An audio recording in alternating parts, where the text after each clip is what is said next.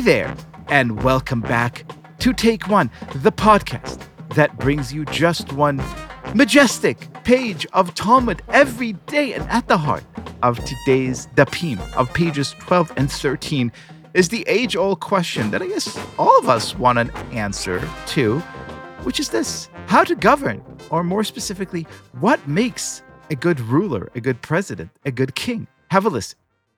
The verse states, and when these days were fulfilled, the king made a feast for all the people that were present in Shushan, the capital.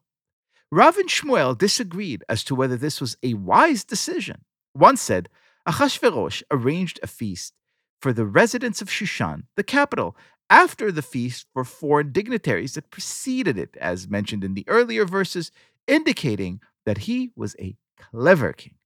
And the other one said, It is precisely this that indicates that he was a foolish king. Was it a good idea to run this local feast after the international feast? Is that a measure of wisdom or foolishness? They continue. The one who said that this proves that he was a clever king maintains that he acted well when he first brought close those more distant subjects by inviting them to the earlier celebration, as he could appease the residents of his own city whenever he wished.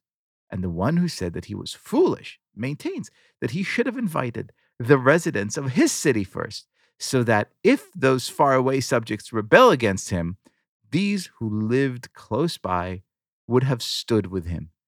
Two rabbis, two philosophies, two systems of government. And when we have questions about government, we go to the presidential Rav, the Oval Office Rebbe, presidential historian, an author, and all around intellectual.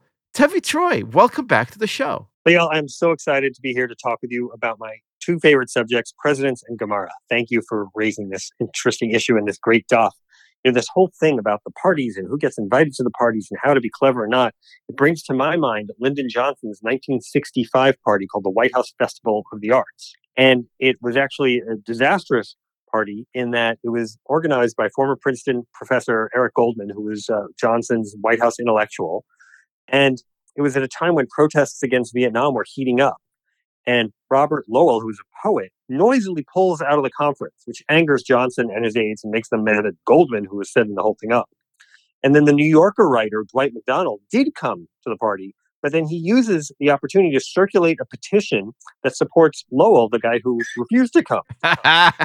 so this is great. Charlton Heston, you know, the Moses guy and uh, National Rifle Association, Charlton Heston, he's at the party. He's asked to sign. And he yells at Macdonald saying, having convictions doesn't mean you have to lack elementary manners. Are you really accustomed to signing petitions against your house in his own home?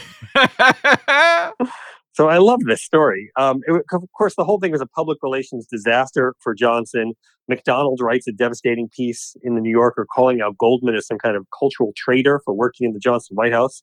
Lady Bird Johnson, I really love this. She signed off on the con- concept of the festival, but then in her diary, she refers to the day as Black Tuesday. And really interesting here, other presidents learned from this, including a president from I served, George W. Bush, in 2003.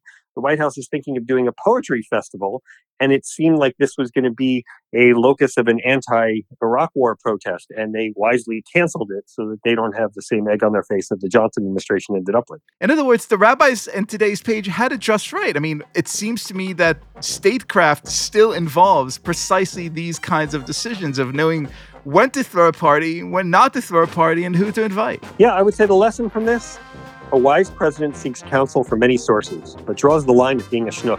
The presidential Rav, you have, as always, delivered unto us great presidential historical wisdom. Thank you so much, Tevi Troy, for being our guest. Thanks for having me.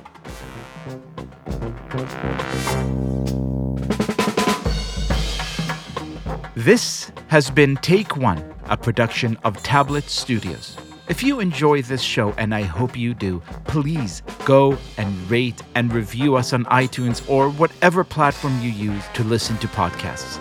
Each week, we'll be releasing new episodes Monday through Friday, covering the entire weekly portion of Daf Yomi.